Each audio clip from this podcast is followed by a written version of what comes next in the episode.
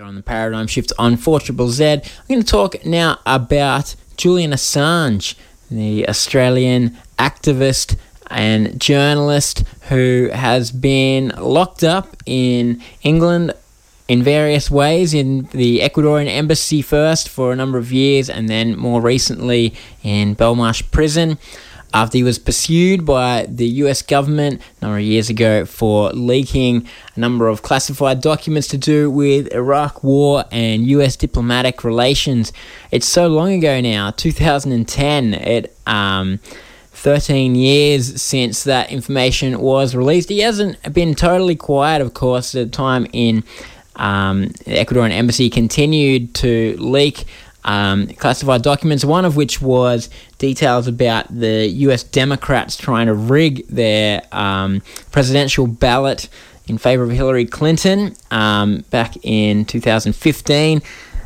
Uh, uh, many saw that as Assange trying to help Donald Trump, which I don't think know was his motivation, but it certainly put him offside with a lot of US liberals. Um, and of course, there have been um, charges and allegations to do with Assange's sexual conduct with two women in Sweden, which uh, date back before um, he ever released that information, and that has also meant that there's been conflicted support for him amongst um, people on the left. But at this stage, having been in prison for so long and currently being in prison despite uh, not being charged with any crime, um, he is considered a flight risk as the US applies to have him extradited to America to face charges of espionage.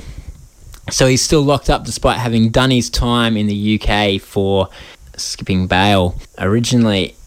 But there has been a bit of movement in the world of Assange support recently. Um, Anthony Albanese has for a long time been, in one way or another, supportive of Julian Assange, and so there was hope when he became Prime Minister that there would be movements that way, and he, he did sort of suggest that there would be, that he would be working uh, with quiet diplomacy to try to support Assange, saying that um, the case had gone on long enough, which I think we can all agree is true.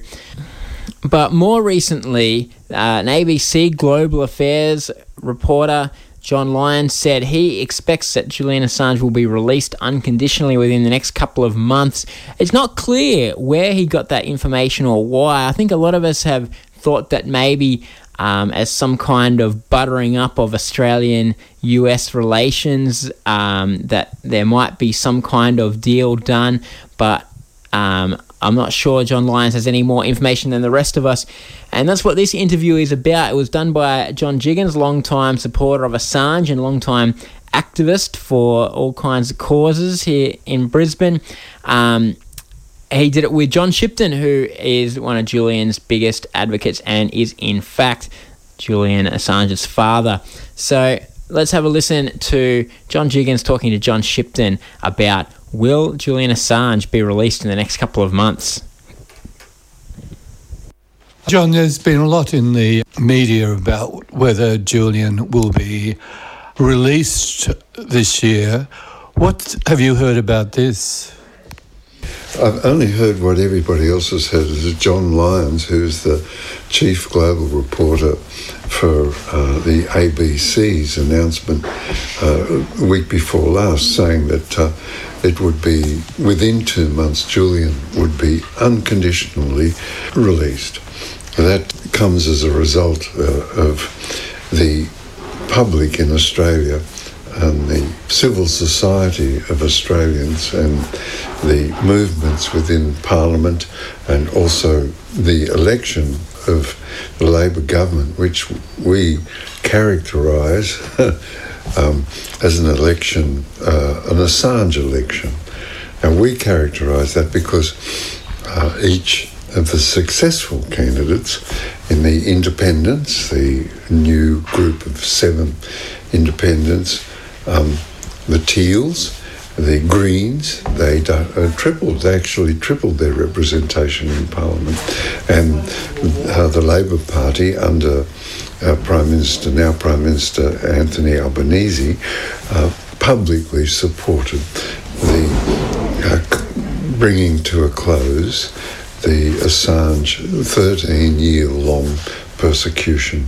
So that's our position. The, the Australian government, the Australian people, the Australian civil society, the Australian unions, the Australian legacy media, and of course all of the alternative media actively pursue pursue the release of Julian in, in a very short time. There was a lot of uncertainty about Anthony Albanese's quiet diplomacy approach in the beginning. How would you judge how he has performed now? I think it's a gradual improvement in the Prime Minister's, from our point of view, a gradual improvement in the statements of uh, Prime Minister Anthony Albanese. Uh, gradually, what I mean by that is that uh, in politics, words are actions.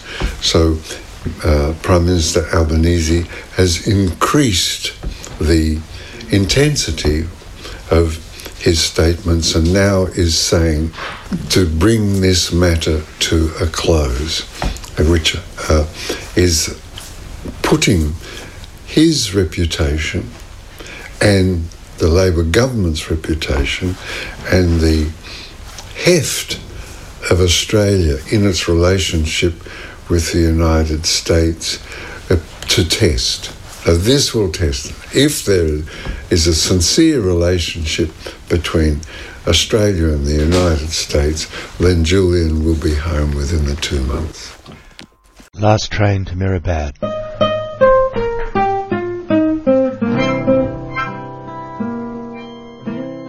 Julian Assange took on the US, WikiLeaks 10 years war in Afghanistan. Protesters in Tahrir Square had no time. The leaks did not rhyme. Put out Mubarak for freedom's sake, to have their say across Africa and Arabia. Other side of the world, Julian roams in Woolwich Court, thinking what would Pilger and Ellsberg do now, waiting to be taken through tunnel to Belmarsh Prison, where Ghost of IRA meet Ronnie Biggs in special secure unit. No WikiLeaks today about sapper Jamie Larcombe, no mention of his Afghan mate. They lost their lives at Mirabad last night. Jamie died despite first aid, unable to be saved. Gunshot wounds killed Sapper Larcombe.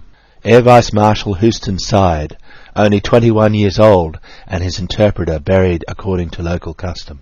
Jamie Larcombe was just 19 when he signed up for the operation they're called Slipper, code for global war. In Afghanistan, Middle East and the Gulf of Aden, no medals will bring Jamie home, that boy from Kangaroo Island. Let's bring to an end the terror and the killing. Those masters plan wars in tall towers. But do they think of the children and the flowers? They conscript women to kill, but dare not a damn. Young people's blood flows out of their bodies, now buried in the sand back in Afghanistan. US fueled ideas on economy and state. Some succeed, others must fail. Australia, a one-party state, with Labor and Liberal both the same, to poor people whose only hope is revolt. So sad for Sapper Larcombe and his Afghan mate. In Mirabad lay their fate. Three Janos approaching, Julian, John and Dan. Winds of knowledge howl. US generals standing on the watchtower. Cry, our country always does the right thing. Meanwhile, grand jury in Virginia has sent poor Bradley Manning on the last train to Mirabad. Americans do the right thing only after exhausting every other option first. From Arab Spring we come singing. For freedom's sake, strike up the banner, cry war no more. Rid us of this insane curse. Those warmongers are the worst. Our job is not to lead, nor is it to be led. Lower the casket down. On our graves rich masters feed their fortune. Let's bring war to an end. It cannot come too soon in this our pale afternoon.